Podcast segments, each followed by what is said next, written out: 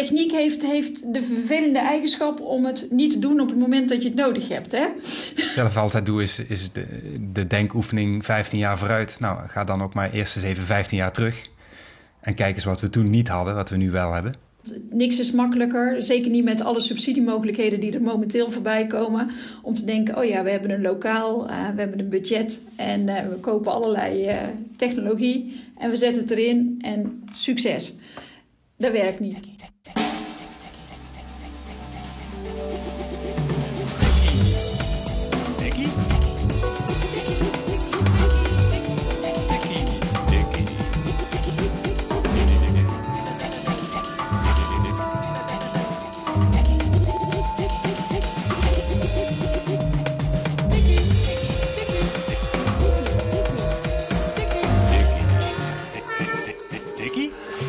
Welkom bij de Tikkie Podcast, een podcast van Erno Meiland en mezelf, Pierre Pas. En in het hart van de coronacrisis met een nieuwe variant is de directe toekomst een beetje onzekerder nog geworden. Uh, maar in deze podcast gaan we het wel degelijk over de toekomst, uh, in ieder geval van het onderwijs hebben. Want ik denk dat die toekomst zich op dit moment al een beetje aan het openbaren is in de diverse ontdeklabs die in het land als paddenstoelen uit de grond lijken te schieten. Maar dat dat niet vanzelf gaat, daar kan onze gast van vandaag waarschijnlijk over meepraten. Uh, want de gast is Tessa van Zadelhof. Uh, die samen met mijn podcastmaatje Erno Meiland al deze initiatieven rondom de ontwikkeling van Ontdeklabs in Nederland en Vlaanderen in kaart, in kaart heeft gebracht in het handboek Ontdeklab van techplek tot maakplaats. En dat is een uitgave van twee, uh, boek 2.0. En afgelopen, ja, het einde van het jaar heeft hij zijn release gehad. Welkom allebei. Ja, dankjewel. Dankjewel. dankjewel. ja, en ik mag dus nu de interviewer zijn. En Erdo, jij mag de gast zijn in je eigen podcast. Nou, ik, heb het al een keer meegemaakt. Ja, ik voel me helemaal welkom. Hoe is dat? Ja, ik voel me helemaal welkom, Pierre. helemaal relaxed natuurlijk. Niks hoeven voor te bereiden. Ja, dat is wel fijn, ja. Nou ja, goed. Dus de, ja, jullie als vaste luisteraars zullen Erno wel kennen als een innovator en maker. Maar uh, toch betitelt Erno uh, Tessa als de ontdeklab-ontwikkelaar des vaderlands. Kun je daar een beetje in vinden, Tessa? Nou, dat, is een, eh, dat is een hele eer. Um, nou, ik ben er natuurlijk al wel een tijdje mee bezig. zeg maar een, een, een, een, jaar of acht, negen inmiddels. Ja, dus, ja. en op ja, verschillende wat, plekken, hè? En op verschillende plekken, inderdaad, bij, uh, bij verschillende schoolbesturen. Dus als mensen Tessa horen, Tessa van Zadelhof, dan wordt al gauw de associatie met een deklab gelegd, denk ik. Hè? Dat zou kunnen. En alles wat daarmee samen. Ja. ja. Nou, ik ga je toch even introduceren. Mm um, in 2013 uh, startte Tessa als projectleider eigentijds onderwijs uh, bij Stichting Prodas. En ze startte daar met een eigen ontdeklab in Zomeren, waar ze alles eigenlijk zelf moest uitvinden. Niet al te groot budget. Maar wat je wel merkt is dat ze vanuit haar enthousiasme meteen al samen ook met ondernemers een volgende initiatief oprichten. Dat was uh, ja, Stoom met drie O's. Moet je me toch even helpen waar die O's allemaal voor staan?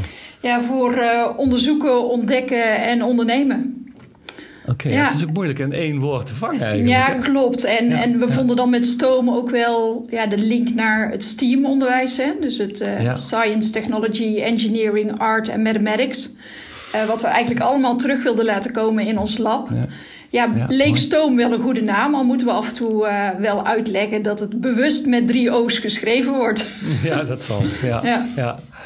Maar in ieder geval, uh, dat is een samenwerking met uh, ondernemers, onderwijs en culturele instellingen. Ja. Ik geloof ook bibliotheken daar een rol in spelen, ja. wat ik begrijp. Ja, uh, Stoom um, heeft inderdaad zes partners. Dus dat zijn twee besturen voor primair onderwijs, de Filio scholengroep en saamscholen. Dan voortgezet onderwijs in, van het Hooghuis in Os zit daarbij. Ja. Talentencampus Os, Bibliotheek Os en de Muzelink, dus Centrum voor de Kunsten. Dus okay, zes, heel... ja, Grote groep. Grote groep, ja, klopt. Ja. Maar dat was nog niet genoeg voor jou? Nee. Want uh, uiteindelijk ben je... Ja, het is ook een professionaliseringsplek, hè, wat ik begrepen heb. Ja. Om, om leerkrachten en docenten uh, te professionaliseren.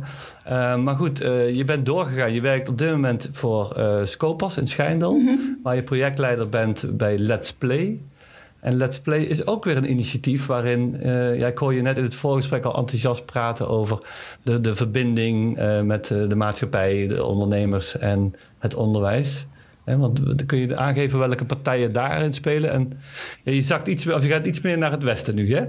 Met ja, beetje, beetje rondje Brabant uh, aan het maken. Ja, rondje Brabant, ja. um, nou, bij uh, Let's Play heb ik het stokje overgenomen van uh, Michael de la Cousine.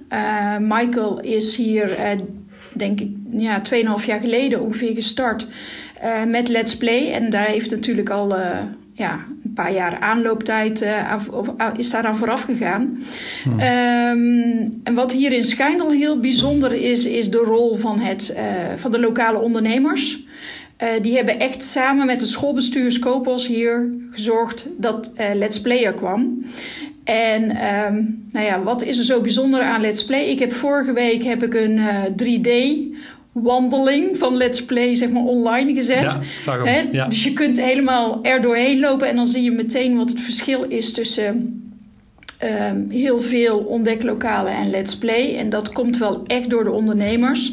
Dat is de manier waarop het is ingericht. En uh, ja, het ziet er werkelijk fantastisch uit. Het zijn vier lokalen uh, in een basisschool. Ieder lokaal heeft een eigen thema. Dus we hebben de techniekfabriek, de groene wereld, uh, de ontwerpstudio en de marktplaats. Beetje gelinkt ook aan de sectoren in het, in het VMBO. En ja. daar zijn de activiteiten aan gelinkt. En iedere ruimte heeft ook een aantal ondernemers die meedenken over de activiteiten in die ruimte. En daarnaast uh, worden er, ja, nu even niet, omdat we natuurlijk nog in, uh, in een coronasluiting zitten, helaas. Uh-huh. Uh, maar worden er beroependagen georganiseerd? Kunnen kinderen op excursie naar bedrijven? is er bijvoorbeeld een metselwerk, metselwedstrijd samen met het voortgezet onderwijs of een pakketleg workshop voor kinderen in het basisonderwijs? En ja, dat zijn gewoon fantastische initiatieven. En wat heel fijn is, is dat die ondernemers zo betrokken zijn bij het, uh, het onderwijs in Schijndel. En dus ja, meteen ook mee willen denken over ja. hoe je dat een soort uh, next level kunt krijgen, die samenwerking. En wat een mooie waardering van het handwerk ook. Ja. Van het vakmanschap. Ja. Hè? Wat VMBO. Hè? Af en toe wordt er toch wel eens wat laagdunkend over gedaan. Maar we hebben deze mensen zo keihard nodig. Hè? Dat ja. ik ook wel heel mooi. Ja, plus dat het. Uh, ik denk dat het voor heel veel kinderen gewoon heel fijn is om gewoon met de handen te werken. En dat ja. is, ja, als je naar ontdeklabs kijkt, dan zie je daar natuurlijk uh, verschillende soorten in. En ja, ja bij sommige labs uh, draait het met name om uh, het digitale stuk, zie je heel veel schermen. Wij proberen wel echt die link te maken ook tussen echt met je handen bezig zijn Fysieke. en het digitale. Ja, ja, het beeld dat er al gauw ontstaat. Maar we gaan daar nog wel dieper in op. Hè, want jullie noemen niet alleen ontdeklab. Het is een, een variatie. Mm. Er zitten van allerlei invalshoeken in en andere benamingen. Daar willen we daar ook wel dieper op ingaan. Maar, uh, maar in ieder geval mooi, dat soort initiatieven. En uh, dat bracht me ook wel een beetje op de volgende vraag... die ik een beetje moet inleiden. Want uh, ja, ik was als vroeg inschrijver, had ik mazzel... Want ik, had, uh, ik, viel in de prijzen. Dat gebeurt me eigenlijk nooit. Al jaren bij de postcode loterij. Nou, af en toe een, een chocolade, hoe heet dat ook weer, die chocola. Maar uh, nee, ik kreeg een boek en ik kreeg de, de, de Ozo-bot. En dan in dit geval de Evo-bot. nou, mijn vrouw en ik gingen meteen diezelfde avond gingen we een beetje ontwerpen met kleuren en met stickers en dergelijke die erbij zaten. En toen dacht ik van ja, dat is echt wel wel jammer als we nu alles opmaken. Uh, het idee ontstond als ik ooit kleinkinderen heb. Dat is misschien wel leuk om dat dan, dat, dat dan uh, aan, hun, ja. hun, te kunnen geven. Nou ja, maar degenen die de kerstspecial hebben gehoord... weten dat het nogal even een tijdje kan duren. dat zal toch gauw... En ik weet niet van welke leeftijdje ongeveer met zo'n ozebotje. Het is een klein robotje voor degenen die het niet kennen. Al kunt starten. Maar ik ben ongeveer even in mijn begroting... of mijn eh, planning uitgegaan van 15 jaar... En daar wilde ik eigenlijk meteen een vraag aan koppelen. Van, aan jullie allebei, dus ook jou mm, Erno. Ja. ja, hoe zouden jullie willen dat het onderwijs er dan uitziet? En welke rol zouden ontdek, uh, ontdeklabs hierin kunnen spelen? En je mag hierin gewoon even nu dromen. Ja, hè? ja misschien uh, om, om, een voorzetje te, te, te maken, uh, hebben we dan geen ontdeklabs meer nodig. Omdat het, uh, het hele maken veel meer geïntegreerd is in, in het gewone lesprogramma. Waarbij kinderen gewoon regelmatig worden uitgedaagd om dingen, dingen te maken. En dat kan digitaal zijn of fysiek. Uh, omdat het, ja, het is een mooie verwerkingsvorm. Je kunt er heel veel uh, ja, bepaalde technieken ook mee aanleren. Ehm, dus ja, misschien even als voorzetje, Tessa.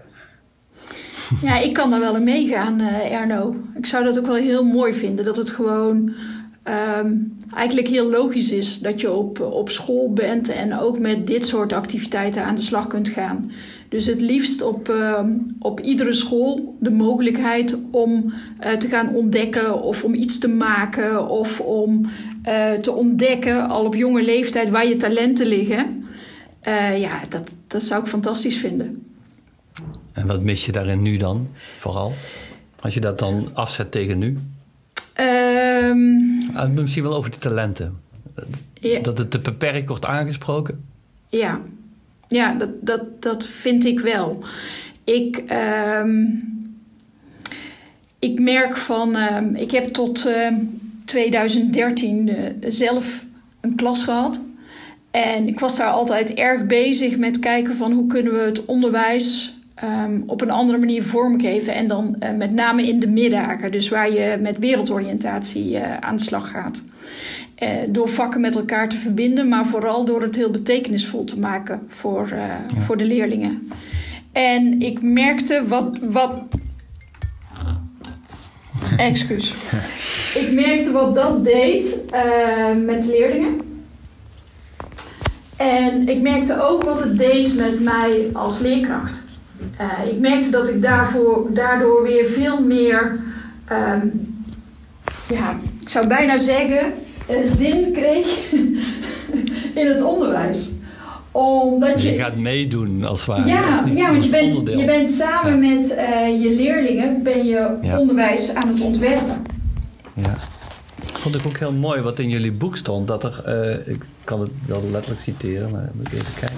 Nou, dat weet ik zo niet. Maar het ging er eigenlijk over dat het voor leerkrachten soms wel eng is, maar dat het ook juist heel leuk is. Dat je, als je iets gaat inzetten, dat je niet weet wat, ja, wat eruit gaat komen. Dat je eigenlijk de output, die strekking had het. En dat dat voor sommigen juist onzekerheid geeft. Maar als ik naar jou zo hoor, is het dus vooral juist dat samen opgaan en allebei niet weten wat er precies uh, nou, ja, ja, uh, dat. uit gaat komen. En um, kijk, dat, is, dat kan best wel spannend zijn. Bijvoorbeeld als je voor de eerste ja. keer, ik noem maar uh, stop-motion video's met je klas gaat maken. En de eerste keer denk je van, oh ja, dat is lastig en wat kan er allemaal misgaan en hoe zet ik dat dan op en gaat dat allemaal wel. Maar als je dat eenmaal een keer gedaan hebt, dan, dan zit dat eigenlijk een beetje, ja, ik noem dat altijd maar in je didactisch repertoire. En dan kom je er mhm. daarna ook. Uh, dan is het niet meer zo'n punt om daar de volgende keer weer mee aan de slag te gaan. Dus je moet het ook gewoon een beetje durven. En mijn ervaring is ook als je je gewoon wat kwetsbaar opstelt richting de klas van, ja, jongens, ik heb het ook nog nooit gedaan. Maar uh, laten we samen even ontdekken van uh, hè, wat we hier met deze materialen of met deze werkvormen wat we kunnen en wat, wat dat ons brengt. Ja. ja. Het, het, het, het zijn niet allemaal succesnummers en dat hoeft ook niet. Dan, maar je moet, je moet soms iets proberen. Ja, en dat, dat heeft ook alles te maken met het, uh, ja, met een chic woord pedagogisch klimaat, maar gewoon hoe, hoe is de mhm. band met, met, je, met je groep? Uh, en kun je met, met die groep uh, samen ook die expeditie aan, aangaan? En dan, ja, dan, zie je toch wel ooit dat, ja, dat leerkrachten nog kiezen voor de veilige weg. Uh, ik kan me zelf herinneren dat ik een keer in, uh, in de school van mijn dochter werd uitgenodigd als uh, techniekvader. Ja, je had dan techniekvaders en kafmoeders. Op een of andere manier eh, was dat nog zeer, zeer traditioneel. En luizenmoeders. En luizenmoeders, ja. um, uh, ja, en wat was de didactiek? Ja, de kinderen kregen een mecanodoos met een, uh, op papier een handleiding... hoe ze een bepaald ding in elkaar moesten zetten. En dan moesten ze gaan doen. En dat lukte of dat lukte niet. En als het niet lukte, was het meestal zo dat er dan bepaalde onderdelen niet meer in de doos zaten of zo. Ja, en dan hield het eigenlijk op. Uh, ja, dat is natuurlijk niet een, een, didactiek waarvan je verwacht dat kinderen heel, die, dat, kinderen, dat dat kinderen heel enthousiast maakt voor dan nee. in dit geval techniek. Hè? Dus uh, ja, ook dat, dat samen ontdekken, uh, nieuwe dingen uitproberen en dingen mogen ook mislukken. En uh, je mag er andere dingen ja. bijhalen. Dat, dat geeft een veel veel leukere dynamiek, veel motiverende, motiverendere didactiek. Ja. Ja. ja dan, dan, dan, kom ik daar nog wel even terug op dat, op dat OZO-botje. Wanneer je dat dan in zou kunnen zetten. En hoe dat er eigenlijk, of dat überhaupt nog bestaat over 15 jaar. Hè? Mhm. Dus het is ook interessant om daar eens over na te dromen. Want we hebben het nu ook vooral over het onderwijs ook al een beetje zoals we er nu naar kijken. Maar hoe ziet de wereld er dan ook uit? Hè? En ook de wereld van technologie. Ja, als je, misschien wel, wat, wat, hoe, wat, wat beelden heb je daarbij? Wat ik zelf altijd doe is, is de, de denkoefening 15 jaar vooruit. Nou, ga dan ook maar eerst eens even 15 jaar terug. En kijk eens wat we toen niet hadden, wat we nu wel hebben. Dan is er echt, eh, echt enorm veel uh, veranderd. Ik bedoel, 15 jaar op geleden werd het eerste YouTube-filmpje op internet gezet. Uh, ja. Om iets te noemen. Zo voor de hele sociale media en Web 2.0. ja, ja, ja. En moet je zien wat dat teweeg heeft gebracht, ook maatschappelijk nu. Hè? Wat je nu ook heel erg, ja, wat nu erg in nieuws is. Ja, ik vind het eigenlijk wel interessant om daar wat dieper op in te gaan. Ook uh, naar aanleiding van wat er, wat er op dit moment speelt, is hè, het, het curriculum.nu, eh, dat je een leerlijn op gaat zetten voor digitale geletterdheid. En ik wil daar straks wel even naar kijken. Van, ja, wat, hoe kijk je dan eigenlijk naar zo'n leerlijn? Hè? Want dat is dan weer heel erg onderwijsdenken. Alsof wij een soort van inschatting kunnen maken wat de toekomst gaat brengen. En welke stappen kinderen dan eigenlijk zouden moeten uh, kunnen zetten in hun ontwikkeling. En vraag me af of dan wel nodig is. Maar daar wil ik straks wel eens even naar willen kijken. Maar eerst eens eventjes, want er zijn misschien nog wel mensen die helemaal niet zo bekend zijn met het fenomeen ontdeklab en alle varianten. Uh, misschien is het wel goed om dat eens even toe te lichten. Hoe, hoe, wat, wat, wat, wat kunnen mensen die nog nooit van een ontdeklab gehoord hebben, daarbij voorstellen? En die varianten die daar ook nog in zijn. Ja, we hebben een mooie definitie in het boek staan. Uh, en die zegt eigenlijk, ja, het is een, een, een plek in een onderwijsomgeving of een bibliotheekomgeving waar uh, kinderen, jongeren uh, op een uh, speelse manier kennis kunnen, kunnen maken met, met technologie in allerlei vormen. En waarbij met name ook het, het, het maken, zelf prutsen met dingen, klooien, wordt, wordt ook veel gebruikt als, als werkwoord. Ja. Waar dat centraal staat. Ja, en, en wat ik daarbij ook wel belangrijk vind, is dat dat eigenlijk dan ook direct geldt voor leerkrachten en docenten. Ja. En want door met uh, hun leerlingen aan de slag te gaan, uh, hoop je dat zij ook weer nieuwe mogelijkheden zien voor binnen hun onderwijspraktijk. Ja, ja, wat je, het voorbeeld wat je net gaf hè, van uh, het stop-motion filmpje. Als je dat gewoon in zo'n ontdeklab doet en die, die leerkracht is erbij en die hoeft nog niet die verantwoordelijkheid te, te nemen dat, dat het allemaal goed moet gaan. Maar hij ziet wel het effect op de kinderen, dat die, die helemaal door dolle heen zijn. En door, door uh, uh, het maken van zo'n ding ook echt wel met, met taal bezig zijn, met, mm -hmm. met een verhaal bedenken, ja. met creativiteit. Ja, want dat vind ik op zich wel belangrijk in zo'n uh, in zo'n lab. Dat er dus ook echt begeleiding is. En want uh, het is niet voldoende om een ruimte te vullen met allerlei uh, innovatieve materialen. Maar je hebt echt iemand nodig die die leerkracht daar ook een beetje mee begeleidt, bij begeleidt. En die de rust houdt. Hè, op het moment, want techniek heeft, heeft de vervelende eigenschap om het niet te doen op het moment dat je het nodig hebt. Hè? dat komt, komt voor. Dat komt voor. Dat je dan iemand hebt die gewoon lekker rustig blijft en zegt: Oh nee, dat lossen we op. Of hè, even, even de stekker eruit. En even de stekker eruit. En dan steek je hem er weer in en dan doet hij het weer. ja, precies. Of ik heb hier even een alternatief voor je. Of uh, nou ja, goed. Iemand die daar in ieder geval uh, bij helpt. En ook kijkt van uh, wat ziet die leerkracht, leer, leerkracht nu voor kansen. En uh, wat heeft hij dan nodig om zeg maar de transfer te maken naar zijn eigen klas? Ja. Want het is, en, en, ja. ja, want het, is niet in de klas, het is een aparte ruimte. Hè? Dat, dat, dat kun je denk ik wel zo stellen. Vaak het is een wel, fysieke ja. ruimte, vaak wel. En uh, heb je dan een bepaalde voorkeur? Want als je, of, of, wat, val je, wat, wat ben je het meest tegengekomen in jullie rondgang langs de diverse ontdeklabs in Nederland en Vlaanderen, was het geloof ik? Hè? Ja, maar Vlaanderen is nog erg uh, minimaal hoor, wat daar uh, okay. is. Ja. Ja. Okay. Wat we het weten maar, in ieder geval. ja, maar goed, wel, wat, wat, kom je dan tegen? Vooral ontdeklabs die een, een, een stichtingbrede functie hebben of uh, meer op schoolniveau? Hoe, hoe, hoe, zie, die, hoe zie je die verhouding? Ik denk vooral de, de stichtingbrede functie. Um, en op zich is dat ook wel logisch, denk ik, omdat daar een aantal voordelen aan zitten. Uh, want we, je hebt het vaak ook over wat duurdere materialen. En uh, materialen die je ook niet het hele jaar door nodig hebt. Kijk, hm. een, uh, een 3D-printer, om maar iets te noemen, is gewoon een duur apparaat. En moet je even mee leren werken. En is uh, fantastisch om met kinderen aan de slag te gaan met 3D-ontwerpen. En dat dan ook uh, een, ontwerp, een ontwerp te printen. Want 25 ontwerpen print, dan uh, trek maar even een maand uit. Ja, dat duurt even. dat duurt even.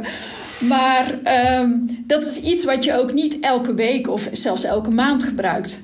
Dus dat is eigenlijk jammer als zo'n apparaat dan staat te verstoffen op een, uh, op een school. En dat is het voordeel van als je dat dan met een stichting doet. Dat je die materialen één keer aanschaft en dat daar zoveel scholen tegelijkertijd of ja, na elkaar gebruik van kunnen maken. En datzelfde geldt voor virtual reality brillen en nou ja, allerlei dingen waarvan je misschien heel leuk vindt om dat eens een keer in je onderwijs uit te proberen, wat daar de meerwaarde voor, van kan zijn. Maar waarvan het eigenlijk niet nodig is dat iedere school dat individueel aanschaft. Nee. mijn ervaring met de ontdeklabs is natuurlijk ook uh, mede op initiatief van, uh, van Erno. En dan en weer een hele enthousiaste groep uh, coaches in, mm in best onderwijs. En dan zie je dat het ook een enorme bijdrage levert dat, uh, aan het inspireren ook wel van leerkrachten, leerlingen en leerkrachten, die dus nu massaal eigenlijk inschrijven om, een, uh, om zo'n ervaring mee te maken op zo'n, uh, op zo'n lab. Ja, je krijgt ook de kruisbestuivingen dus, van ja, op de ene school wordt dit uitgeprobeerd, op de andere school dat. mensen zien ook ja. De, ja, wat, wat past bij je verschillende type onderwijs, als je verschillende typen in je, in je bestuur hebt zitten. Um, maar aanvullend op, op de scholenbesturen denk ik dat ook bibliotheken momenteel wel een... Ja. Uh, of momenteel, dat, dat loopt al even. Maar die, die zijn ook al echt wel bezig met dit soort plekken te, te creëren... om ja, ook uh, hun nieuwe rol in de samenleving uh, te zoeken. En, ja. en daar, hoort dit, ja, daar pakken ze dit ook wel bij. En het is ook een, best een logische plek ook om ontdeklabs op te zetten. Ja, zij spelen natuurlijk ook een rol in die digitale geletterdheid. Ja. En dat, uh, ja, dat gaat ook fantastisch via zo'n lab. Ja, ja het, is, het is ook met name ook heel erg die, ja, die maatschappelijke oriëntatie. Hè? Dat je dus ook uh, niet meer binnen je eigen klasje blijft denken, maar dat je ook de buiten veel meer naar binnen haalt. Ja, hè? Ja. Ik was ook wel benieuwd in jullie rondgang. Zijn jullie daar echt want ja, je bent eh, duidelijk initiatiefnemer van een hele hoop, uh, of van meerdere labs, maar niet allemaal. Dus je ziet ontwikkelingen over heel Nederland uh, plaatsvinden. Zijn nog echt, heeft jullie dat nog veel nieuwe inzichten opgeleverd of hele verrassende ontdekkingen gedaan daarin? Die ook weer jullie denken over de mogelijkheden hebben opgerekt? Ja, ik was zelf nog niet, nog, niet echt heel goed bekend met bijvoorbeeld een initiatief, initiatief als Walhallab. Uh, waarbij je eigenlijk, uh, ja... Walhalla. Walhalla, ja. ja dus Walhalla. met wel een creatieve naam, hè? Dat, dat al iets, ja. ja. Maar uh, ja, zo'n initiatief wat, wat zich ook richt zeg maar, op jongeren... die wat, ja, wat meer moeite hebben om in het schoolsysteem mee te kunnen draaien. En in zo'n plek juist op zoek gaan naar waar zit nou mijn vuur, mijn, mijn oh, enthousiasme. En uh, die, die krijgen daar eigenlijk alle faciliteiten om dingen te gaan maken. Een stuk begeleiding bij ook. Uh, en die andere talenten die dan ook ja, aangesproken worden. Ja, ja en, en dat is dan vaak iets wat ze, wat ze dus in hun, in hun eigen onderwijs uh, gemist hebben, wat gewoon uh, ja, niet goed aansluit. En dan zijn dit soort plekken, ja, kunnen dus ook zo'n functie hebben om, om dat soort jonge, jongeren weer te helpen de, een, een, weg te vinden. Ja, fantastisch initiatief is dat, ja. Walhalla. En waar zit dat? op verschillende plekken. In Zutphen zit, zit in ieder geval de eerste, de, de oorspronkelijke lab. En voor zover ik weet zijn ze nu met twee andere plekken bezig nog om dat uh, op te... Wat mooi. Ja. ja.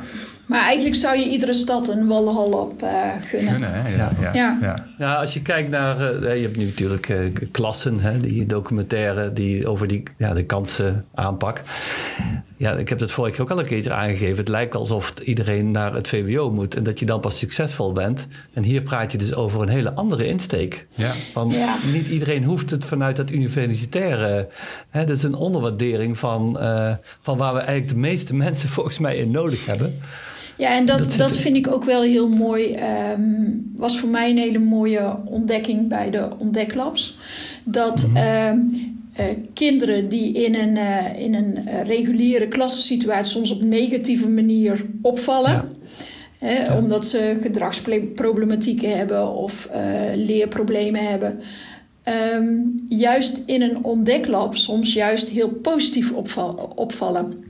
Ja. En omdat ze ermee aan de slag gaan. Dus ik kan me bijvoorbeeld in mijn eerste lab in Zomeren herinneren dat we een tweeling daar hadden in een groep 7, een tweeling uit Polen die nauwelijks Nederlands uh, spraken.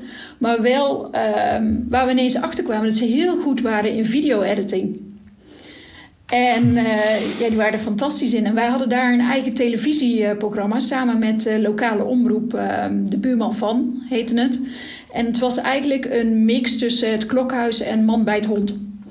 Uh, steeds een, een, een, bijzonder initiatief of een bijzondere inwoner van de gemeente die we dan lieten interviewen door ons, uh, ons, kinderpers, oh. ons kinderpersbureau. Ja. ja, en die jongens die gingen dan mee en die zorgden dat die video echt fantastisch geëdit werd en dat we een prachtig filmpje hadden om uit te zenden. Ja, en daar, ik, ik weet niet of we daar anders direct achter gekomen waren. Ja, nee. Ja, ik, ik, had, ik, had, in mijn eigen uh, ICT-club in Middelbeers ook zo'n mooi voorbeeld. Het, was, het, was eigenlijk een soort lab ook, maar dan niet echt een vast lab, maar waar we steeds elke maandag uh, de boel op inrichten.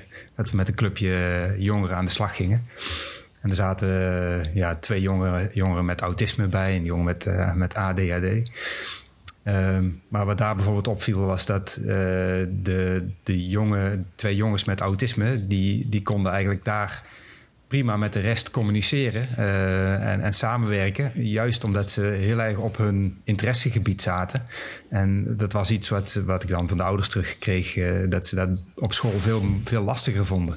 En dus het kan ook een bepaalde setting creëren waarin, uh, ja, waarin kinderen echt de ruimte gaan ervaren en, en zich vrij voelen en, en wat minder bang of minder angstig. Ja, en daar, daarom is het ook belangrijk, denk ik, dat je um, in zo'n lab wel dat je er taal en rekendoelen enzovoort aan de opdracht uh, verbindt. Maar niet dat je de opdracht heel talig maakt. Waardoor je een hm. aantal kinderen alweer direct uits, ja, uitsluit of het moeilijker maakt voor hen in ieder geval om, om deel te nemen. Nou, ik moet ook een beetje denken aan het, eh, het, gesprek wat we hadden met Dave Ensberg in een uh, vorige podcast. Die ook eigenlijk zei van. Um, Kijk, kinderen worden bestempeld op een bepaald, vanuit een bepaalde norm, maar ook een bepaalde context binnen een klas. Maar die context die bevraagt iets van je. En als je die context verbreedt, en dat doe je dan met zo'n ontdeklab, dan kan het best wel zijn dat een kind helemaal niet meer druk is, maar juist heel initiatiefrijk. Mhm. En dat, dat, dat vind ik, hoor ik hier dan ook wel uit. Uh, plaatsen, pas, je kunt pas iets uh, zeggen over ja, over het gedrag van een kind als je hem misschien in meerdere uh, verschillende contexten hebt kunnen zien.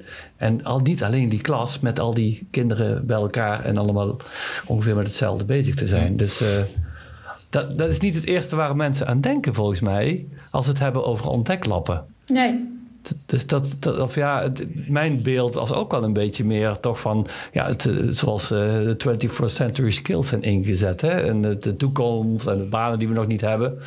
Maar ik vind dit wel een hele interessante ja, invalshoek, een veel verbrederende. Ik denk dat het zo um, wel ooit begonnen is.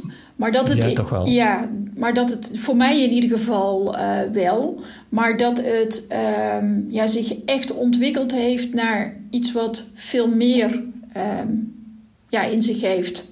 Veel meer ook de, uh, de verbinding met kennis Um, want dat, dat is soms natuurlijk ook nog wel eens een, een, beeld wat heerst van, oh ja, nou we gaan erheen en dat is leuk en uh, ja, we kunnen van alles ontdekken en uh, we doen wat en uh, we gaan terug. Um, en dan was het gezellig, maar dan is het een soort van uitstapje. Ja, excursieachtige.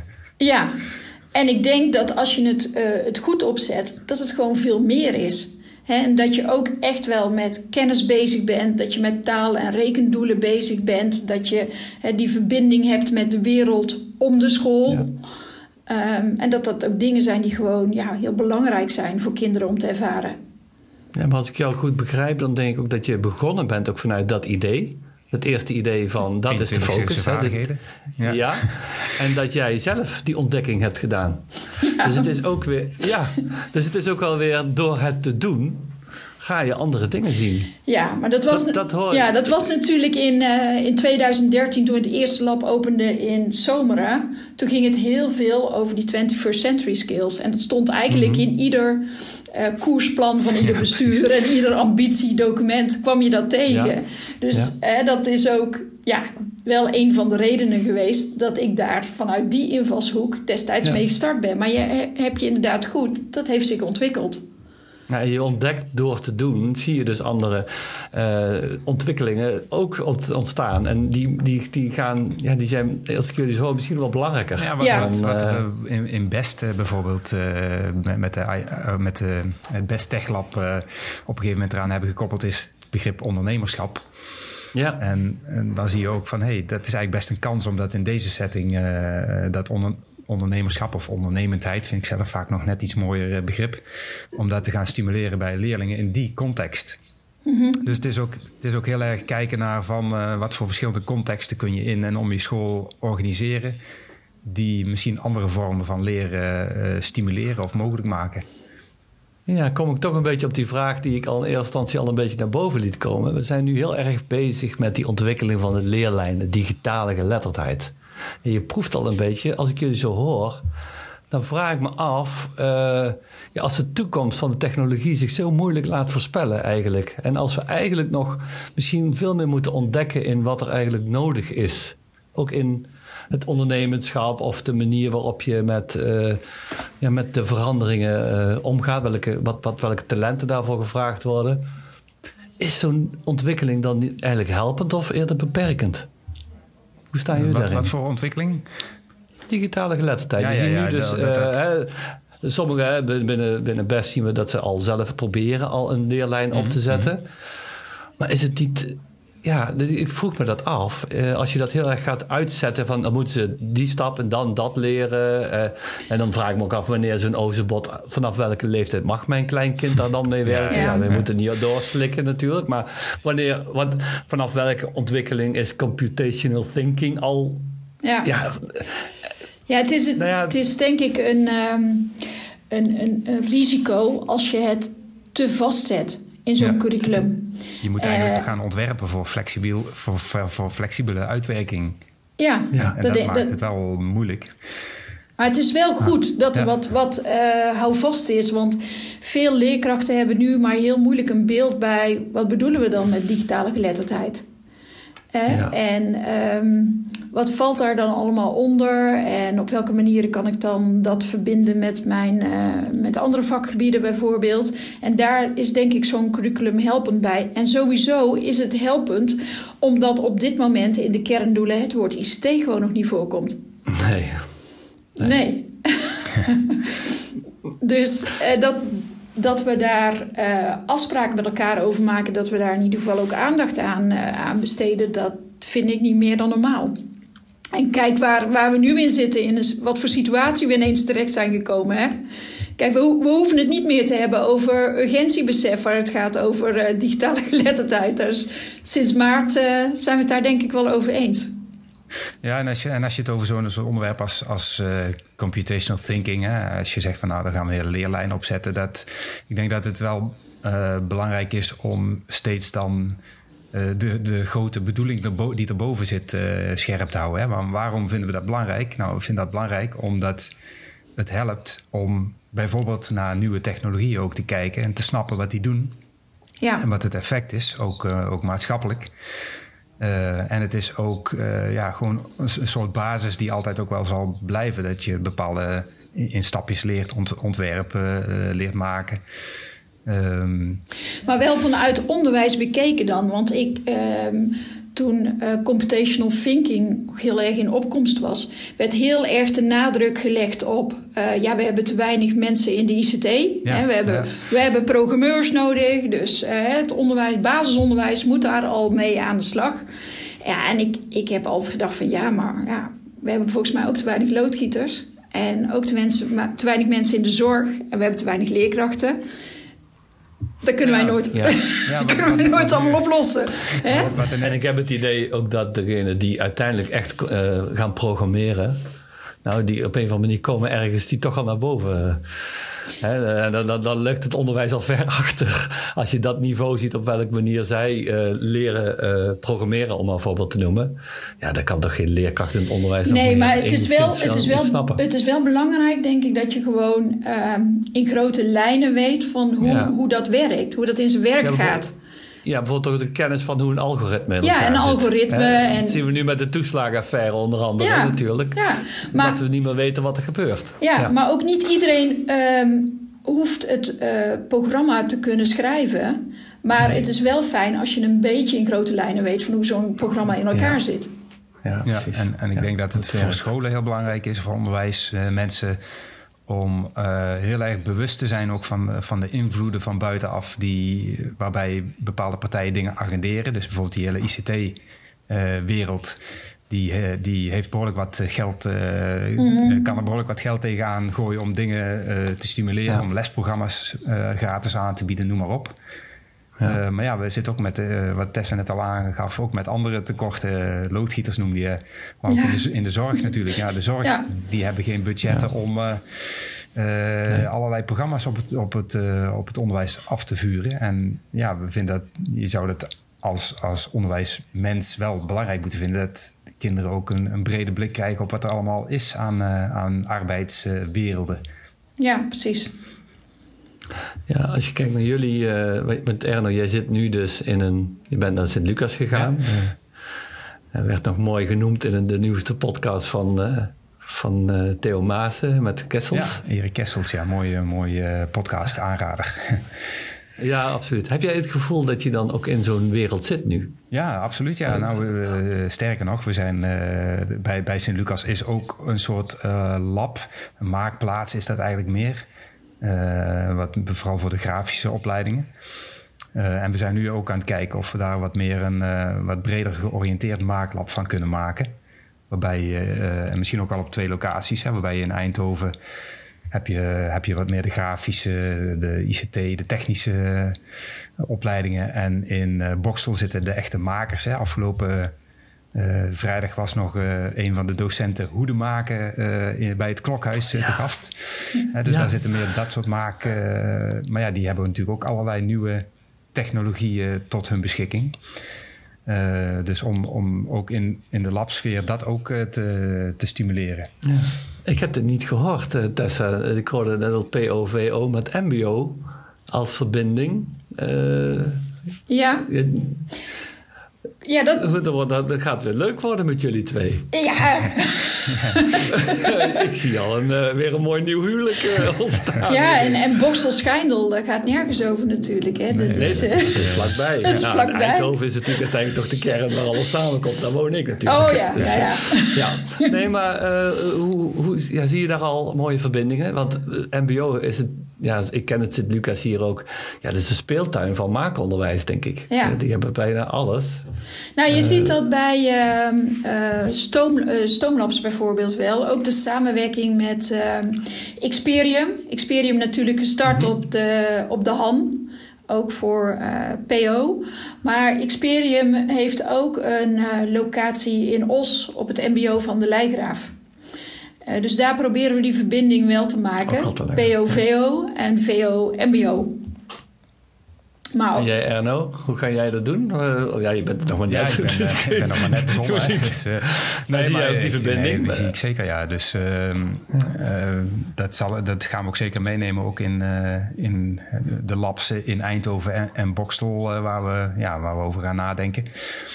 Ja. Um, en ja, ik denk ook, ook hier weer uh, zouden we ook die, didact, die didactische invalshoek hè, van ook docenten daar ook wat, uh, ja, misschien nog meer uh, doorkijken geven van kijk ook eens hoe je die verbinding kunt leggen ook met, met andere onderwijsgremia. Ja. Dat kan op allerlei niveaus. Hè. Dat kan richting HBO natuurlijk zijn ook. Ja. Maar, maar ja. ook in samenwerking met, met basisschool. We hebben natuurlijk ook een VMBO bij Sint-Lucas. Dus daar ligt al een hele mooie eerste, eerste mogelijkheid. Zeker. Ja, en we hebben in ons boek ook het, uh, het interview met uh, Frank Koenders van uh, Hogeschool de Kempel. Dus de Pabo in, uh, in Helmond. Mm -hmm. En die heeft daar ook echt een fantastisch maaklab... waar die met de studenten ehm, van de opleiding tot leerkracht basisonderwijs... volop aan de slag gaat met maken. Ja. En ja, dat vind ik prachtige initiatieven. Die samenwerking. Ja, die samenwerking. Ja. ja. ja. Dat is ook een van de het, redenen uh, dat we die, die samenwerkingen zo belangrijk vinden. Dat we die, uh, die kaart hebben gemaakt. Een mm -hmm. Google, soort Google ja. Map. Uh, die, die ook zonder het boek te kopen kun je die gewoon raadplegen door naar de site te gaan van Boek 2.0. Ja, doen we in de show notes. Ja, hè? ja zetten we in de show notes. Ehm, maar daar kun je gewoon kijken van, nou, uh, ik wil een initiatief nemen in, uh, ik noem maar iets in Alkmaar. En ik ga eens even kijken van, zijn er labs die ik eens kan bezoeken of waar ik eens contact mee kan leggen die in de ja. eigen regio zijn. Ja, want het, ja. ja, nog wel opvallend was dat in het oosten van het land uh, het aantal labs wat dun bezaaid was. En dat je toch wel bepaalde concentraties ziet, waarbij uh, ja, de regio uh, Eindhoven wel heel erg stevig vertegenwoordigd is met, met allerlei labs. Mhm. Mm -hmm. Of ja, de regio Brabant midden, het is zeg maar. Het is natuurlijk ook ja. het brain... Uh, maar wel, wel Lab, dat vind ik dan wel weer mooi Ja. in het oosten. Ja. Hey, als ik dan kijk naar jullie handboek... Uh, ten eerste um, denk ik dat dit gewoon iedereen moet hebben. maar dat zullen jullie het absoluut mee eens zijn. Ja. Uh, maar um, als je kijkt naar uh, scholen of stichtingen, ik weet dat het al lang speelt dat die wel iets mee willen hè, met, met ICT-ontwikkeling, met maakonderwijs en ontdeklabs. Nou, het lijkt nu de voedingsbodem goed te zijn. Uh, als je dan zo'n handboek hebt, denk je dat je daarmee wel gaat lukken? Als je zegt, ik ben bestuurder of ik ben directeur van een school, ik heb dit handboek in de hand, ik ga starten. Of, uh, ja? Ja, ik heb... Ik zie je ook schudden. Ja, wij, of knikken. Ja. ja, wij hebben um, voor het boek gingen schrijven natuurlijk gedacht van... wat is nu handig om te weten als je zo'n initiatief wil starten? Hè? Wat, wat hadden wij misschien ook wel prettig ge, ge, gevonden om vooraf te weten?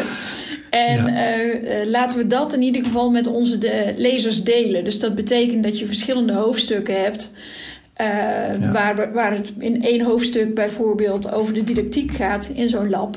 Maar in een ander uh, hoofdstuk ook echt over de organisatie. Van hoe doe je dat dan met formatie en met financiën. En, en, de praktische uh, dat, dingen, ja. ja. de hele praktische dingen. En daarnaast geven we um, zoveel mogelijk voorbeelden vanuit ja. ja, verschillende contexten. Dus we hebben uh, leerlingen aan het woord, hè, vanuit het Best Tech Lab bijvoorbeeld. Maar ja. ook uh, ja, docenten, uh, mensen vanuit het bestuurders. bedrijfsleven, bestuurders. Ja, gepro echt geprobeerd om zoveel mogelijk verschillende invalshoeken aan het, aan het woord te laten. Dus ook om te laten zien van ja, er is niet één vast scenario van nee. zo zet je een ontdeklab op. Je moet goed kijken van welke behoefte is er en wat past dan het beste bij jou. Ja, dus je, maar je zegt dus eigenlijk van, nou, uh, ga weer allemaal nieuwe dingen ontdekken. Uh, uh, ga allerlei dingen weer tegenkomen die misgaan. Ja. Maar doe niet de dingen die, waarvan we nu al weten nee. dat ze misgaan. Dus probeer die dan te voorkomen. Ja, precies. Ja. Wij, wij hebben, tenminste laat ik voor mezelf spreken. Ik heb ook wel wat dingen toen in het begin waarvan ik nu denk van, oh ja, dat was niet handig. En, en dat, dat doe je bij een volgend lab, doe je dat anders. Ja, en, ja, en, de, en dan, een voorbeeld daarvan is dat ik in, in het begin met mijn eigen ICT-club... Uh, ik was heel erg voor die, ja, dat zelf ontdekkend leren leek me heel interessant. En, uh, maar ik zag wel dat op een gegeven moment uh, de kinderen helemaal vastliepen. die hadden mm -hmm. toch wel iets van een soort structuur nodig. En, meer nodig. en toen ben ik langzamerhand wat, wel wat kaders, maar wel met zoveel mogelijk openheid erin.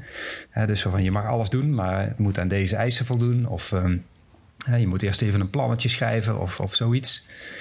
Ja, dat, dat zijn van die fouten die, ja, die maak je, die, ja, noem het fouten of leer, leermomenten. Mm -hmm. nou, je moet ze wel stimuleren, je moet een aantal dingen wel voor ja. uh, zetten ja. of klaarzetten. En, uh, en met een bepaald idee in je achterhoofd. Vraagt het dan ook, uh, ja, want daar hadden we het er straks ook al even over.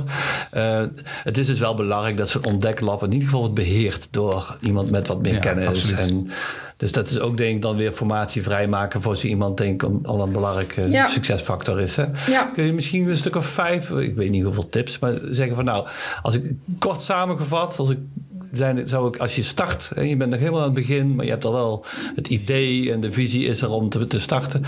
Zijn er misschien een soort vijf gouden tips of zo, dat je zeker rekening mee moet houden? Of misschien zijn het er minder. De, nou, ja. wat, Eentje die zo bij mij uh, opkomt. Ja, wat jij net aangaf, Pierre, dat vind ik eigenlijk de belangrijkste. Dus dat je er iemand, iemand hebt die, uh, ja. die begeleidt.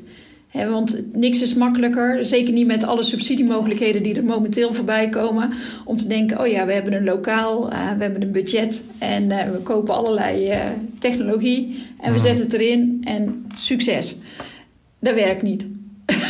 kan, kan ik je nu al vertellen. Nee, nee. nee dan, dan, dan mis je echt een belangrijke groep uh, uh, leerkrachten, uh, maar ook docenten. Ja, en wat ik een hele mooie tip vind, die jij met name inbracht, is van je kunt een heel mooi met, met subsidies en, en, en bijdragen vanuit het bedrijfsleven kun je super gave start, start maken. maar denk ook even na hoe je zeg maar dat hele onderhoud en je financiële plaatje, eigenlijk je, je mhm. businessmodel, uh, als je daarvan mag spreken, dat het ook wel uh, duurzaam is. Dat, uh, dat, je, dat je het gewoon ook kunt onderhouden op langere termijn. Klopt. Dus tip 1 is eigenlijk zorg. Er, er, is geld genoeg te krijgen. Er zijn genoeg subsidies. Weet waar je ze kan vinden. Mhm. Dat is het belangrijke. Mm Tip 2 is zorg dat je ik denk misschien wel meer dan één persoon. Want als die ene weggaat, ik weet niet hoe dat bij jou in je opvolging geregeld was. Maar hè, zorg in ieder geval dat je, dat je dus iemand of een groep hebt die dat goed inzet, die daar goed eh, over nadenkt en dat beheert. Ah, je hebt ook echt, je hebt daar echt een team nodig. Wat ik bijvoorbeeld in, ja. in, uh, in Os ook heel sterk vind, is wij, we hebben daar een steamteam. Uh, zo hebben we dat. Ja, team. ja, klinkt. Ja. um, en daar zitten gewoon er zitten mensen in vanuit het uh, primair onderwijs, vanuit het voortgezet onderwijs, vanuit de bibliotheek, uh, vanuit, soms vanuit bedrijfsleven. En dat zorgt ervoor dat je regelmatig weer een andere invalshoek hebt. En je, gaat, je komt anders snel in een soort kringetje uh, van, denk, van denken terecht. Dat is natuurlijk ook leuk, want ja goed, ik ben ondernemer uh, geweest en ik voel me nog wel een beetje ondernemer, Erno ook. Uh, maar heel veel mensen in het onderwijs hebben altijd alleen maar in het onderwijs gezeten. Hè? De, tot aan de tijd dat ik een eigen bedrijf had, ben ik ooit was ik consument, hè, de leerling. En daarna stond ik aan de andere kant, maar de context bleef hetzelfde. Ja. Uh, dus hoe kun je nu verwachten dat een leerkracht een leerling gaan, als ondernemer gaat benaderen als hij eigenlijk helemaal nooit ondernemer geweest is? Dus dat speelt natuurlijk ook wel. Dus kan zo iemand, hè, iemand die dat dan initieert, dat zou ook iemand van buitenaf kunnen zijn. Mhm. Dus of een verbinding met iemand vanuit het onderwijs invalshoek, maar ook bijvoorbeeld iemand vanuit ondernemers. Ja, bij voorkeur een mix, zou ik zeggen. Ja, bij voorkeur een mix. Zijn die voorbeelden er ook al? Uh, nou ja, hier bij Let's Play in Schijndel proberen we dat zeker te doen. We hebben daar een inspiratie. Uh, we hebben een aantal mensen die, die echt met het, uh, het operationele proces bezig zijn. Dus we hebben een inspirator die zeg maar de groepen begeleidt die komen. Uh, maar we hebben ook uh, een collega vanuit het onderwijs die, uh, die zit met name op die verbinding tussen PO en, en VO en een aantal andere projecten. Maar we hebben daar ook heel duidelijk een, een inspiratiegroep. En in de inspiratiegroep zitten leerkrachten vanuit de verschillende locaties. En die zijn dan eigenlijk binnen hun locatie ook ambassadeur voor Let's Play. En daarnaast hebben we een projectgroep, noemen we die. En in die projectgroep zitten zowel ondernemers als mensen vanuit het onderwijs. ja. En uh, ja, je hebt eigenlijk al die invalshoeken heb je gewoon heb je nodig. En ja, heel belangrijk inderdaad, uh, doe het niet alleen. Zorg voor een, een, een, een teampje. Hè? Want dat zorgt voor meer draagkracht, maar precies wat je... Ook continuïteit. Ook continuïteit, ja. ja. En nog, uh, nog meer tips? Ja, ja waar ik zat, uh, zat te denken was nog uh, belangrijk om ook heel goed te kijken naar, naar de context waarin je uh, een soort ontdeklab start. Hè. Wat, uh, wat is er al aanwezig binnen de school bijvoorbeeld aan, aan enthousiasme, energie, expertise. Mhm. Maar ook in de directe omgeving. Hè. Welke, mm -hmm. welke mogelijkheden zijn er al om, om ja. heel, op een heel logische manier mee samen te werken. Dus ja, vooral ja, kijken. Breed oriënteren wat, wat, ook. Wat, zijn al, wat is al laaghangend fruit, zeg maar? Ja. ja. En schaf niet alles tegelijk aan. Hè. Uh, ja. Leren mee werk. Doe eigenlijk zoals jij, Pierre. Je hebt zo'n ozobotje gekregen en je gaat daarmee experimenteren. Nou, ik, ik, deed dat eigenlijk ook altijd als een nieuw materiaal. Dan nam ik het eerst eens even een weekendje mee naar huis. Even zelf mee spelen. En waar loop ik tegenaan? En uh, welke mogelijkheden zie ik? En bouw het op die manier op. Want als jij... Uh, ja, zeker stel dat je zo'n subsidie hebt en je kunt meteen ontzettend veel tegelijkertijd aanschaffen. Dan is het best lastig om te kijken welke mogelijkheden heeft dit voor het onderwijs. En ik, ik ben, ben altijd een beetje bang voor een uh, uh, techniektorens uh, syndroom. dat er heel veel binnen de school staat wat, wat fantastisch materiaal is, maar wat toch staat te verstoffen. Omdat het niet aansluit of niemand weet hoe het werkt. Of dat vond ik ook wel mooi in de ontwikkeling bij Best Lab. Dat het lange tijd zag het er niet uit, weet je. Het, was, het was echt een ontwikkeling, zelfs van meubilair en zo. En uh, terwijl soms, uh, ja, het moet niet voor de bühne zijn. Hè? Het moet niet van buiten zijn, van kijken wat een geweldig lab we hebben. Maar allemaal met dure instrumenten. Mhm. Maar wat feit, ik, ja, ik was ook altijd wel van het maken. Ook de klasse die ik uh, vroeger gehad had, was altijd één grote puinhoop in mijn klas. Maar het was voor mij een geordende puinhoop. Uh, en ik weet dat ouders die gaven dan van dat waardeloos materiaal of kosteloos materiaal, ja. dan genoemd. Niet waardeloos zeggen, hè? Nee, mag je niet zeggen, nee, want wij gaven de waarde aan. Ja, maar die zeiden, er was wel eens ooit ouder die zei van, nou, prachtig, ik stuur allemaal wc-rolletjes allemaal naar jullie school en ik krijg ze aan elkaar geplakt terug. ja, maar er zit nog meer achter. Nee, maar dat was wel mooi wat ik ook zag in Best, uh, zag ik dat twee kinderen die waren aan het worstelen met een, een, een ontwerpprogramma, een softwareprogramma, wat echt niks kon eigenlijk. En die wilden het logo gaan maken en er moest een lampje zijn en rond en dat ging allemaal niet. En die zijn ik, ik, was toen aan het filmen, een beetje om te oriënteren. Die zijn daar een uur mee bezig geweest. En dat overleg en het... Ja, dan denk ik, dat is het volgens mij. Die creativiteit. En, en dan zien ze ook meteen wel van... Oké, ja, hier zitten de beperkingen. Uh, maar dat, dat, ja, dus daar ben ik ook wel een nou voorstander van. Dus rustig aan, niet te veel ja. gelijk. Ja, en heb dan ook voor, uh, dat, uh, dat ken je langzamerhand wel van het begrip serendipiteit. Hè? Ook de, de onverwachte bijvangst vooral. Hè? Van, van, wat je net al noemde. Van, uh, het gaat niet zozeer om dat eindproduct, wat ze, die, die wc-rolletjes nee. aan elkaar geplakt iets mee naar huis nemen. Maar juist om wat er tussen die twee momenten gebeurd is realiseer je dat het wel een tijdmachine was. Hè? Ja. Ja. ja. hadden die ouders niet door, maar nee. was wel. Ja. En als je dat door hebt, ja, dan, uh, dan ja, kan het zo rijk zijn. Ja. Nog meer tips? Um, een beetje raar woord, tips ja, nou natuurlijk. Ja, maar. We hebben in het, Valkuil. We, het boek. Uh, lees, lees het boek, ja. Ja, nou, ja, maar dat vind ik echt. nou ja, we ja. hebben ook een, uh, bijvoorbeeld een, een canvas uh, wat door Tessa is ontworpen volgens mij ook. Hè? ja, op basis van het business. Van, ja. Maar, ga eens met zo'n canvas aan de slag of probeer het ook visueel te maken voor jezelf. en niet meteen heel dik plan te gaan schrijven, maar gewoon uh, ja, ook, ook visueel uh, creatief proberen over na te denken. Ja. En dus dat is één. Schaf het boek aan ik vind het ook absoluut aanraden. Ik, ja, wat ik al zei, ik ben het gaan lezen en ik dacht echt van, oh, wat een sprong maak ik nu ineens in de, de kennis over eh, wat ontdeklabs zijn en de mogelijkheden die je hebt. Uh, nog meer dingen, kunnen jullie daar ook in benaderen? Speel je daar nog een rol in op uh, een of andere manier? Of is er een, is het een, een ander platform die daarin ondersteunt? Ja, we hebben um, de plattegrond die door Erno is gemaakt in, uh, in Google. Ja, dat zijn de, ja, dat zijn de, de verschillende initiatieven.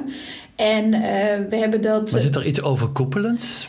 Nee, wel regionaal. We hebben hier bijvoorbeeld hier in de regio um, Os-Ude-Veghel wel een, uh, een, een, samenwerking tussen verschillende ontdeklabs. En dat, dat gebeurt ook wel meer. Maar en, niet, niet landelijk, geloof nee. ik. Ja, je hebt wel, wel wat sites inderdaad. Die van uh, Per Ivar. Ja, Kloen. van knippen en plakken. ja, Doe je die? Dus, ja. Is dat knippen en plakken? Ja, nou ja, we kunnen even ja. uitzoeken nog in, bij de show notes. Komen in de show notes, ja. Er zijn wel wat, uh, in ieder geval wel wat op internet over maakonderwijs. Uh, wel wat uh, ja, verschillende bronnen ook te, te, raadplegen. Maar eigenlijk alle initiatiefnemers die wij gesproken hebben... die staan ervoor open om kennis te delen met, met collega's.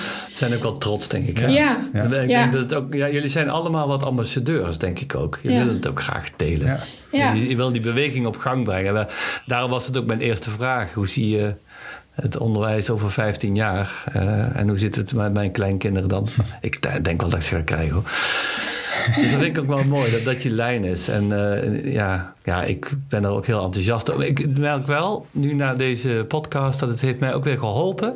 om toch weer meer te zien dat het niet iets aparts is... maar dat het ook weer zo mooi in verbinding staat met... waar ik eigenlijk ook wel mee bezig ben in een andere podcast... over het verbinden van taal en presenteren. Bijvoorbeeld begrijpend mm. lezen en presenteren. En presenteren kan in allerlei vormen. Dat kan in een, in een stop-motion, in een podcast, in, noem het maar op. En dat dus daar die verbinding in zit. Dat je ook kunt zeggen, ik heb een goed taalthema uitgewerkt of een wereldoriënterend thema. En nu heb ik het ontdeklab nodig om daar vorm aan te geven, om dat naar de wereld te publiceren of zo. Die verbindingen, het staat, stond bij mij nog altijd wat los daarvan. Dus dat vind ik wel heel mooi om te horen. En dat sommige kinderen dus ook andere talenten kunnen laten zien. En dan in die speeltuin bijna terechtkomen waarin, ze, ja, waarin ook de leerkracht een ander zicht op hun kan krijgen. Dat, dat heeft mij nu alweer wat, wat verrijkt. En ja, ik ben daar heel erg enthousiast over. ik ken het ook een beetje uit de, de, het speciaal onderwijs waar ik in werkte. Ja. Dat zat je ook in die wereld. Uh, en, ik, en ik, zie, ik kijk ook weer een beetje anders naar het MBO. En uh, jullie rol daarin, het Sint-Lucas. Dus uh, ja, dan denken we er ook een beetje tot het einde van deze podcast, deze aflevering komen. Of zijn er nog hele belangrijke dingen die je nog vinden dat die eigenlijk nog de revue hadden moeten passeren? Nee, volgens mij hebben we de belangrijkste tips en ervaringen mooi kunnen, kunnen delen met de luisteraars. Ja. Denk ik ook. Ja. Tessa, dan uh, wil ik jou, ja, Erno natuurlijk, maar ja, je bent vaste gast. Vaste gast. Uh, maar Tessa, wil je ongelooflijk bedanken voor jouw bijdrage en, en, en enorm veel succes wensen met jouw missie, want dat is het onderhand wel ja. meer, denk ik. En uh, ik stel voor dat we elkaar over een jaar of tien nog een keer spreken. Kijken wat er van terecht gekomen is. Kijken waar we dan staan met, ja, met precies. Of het dan al gelukt is om het wat meer los te nou, In welke vorm, in welke vorm dan ook. Ja, in welke vorm dan ook. Als de wereld dan ook bestaat, ja. het zal er in ieder geval anders uitzien. En ik denk dat, dat jullie heel erg in die, uh, in die, in die, in die wereld al uh, aan het rondwandelen zijn. Dus uh, Mooi, prachtig. Nou, dan, uh, ja, dan wil ik ook de luisteraars natuurlijk weer bedanken. En uh, ja, zoals Erno al zegt, alles wordt weer opgenomen in de show notes. Um, dan weet je ook waar je het boek kan bestellen. Dan weet je waar je eventueel kunt gaan zoeken naar lab, labs bij jou in de buurt. Tikkiepodcast.nl, daar vind je alles terug, hè? Op tikkiepodcast.nl vind je alles terug. Tessa bedankt, Erno bedankt. Graag gedaan. En, uh, Leuk. Tot Leuk gesprek. Ja. Tot ziens.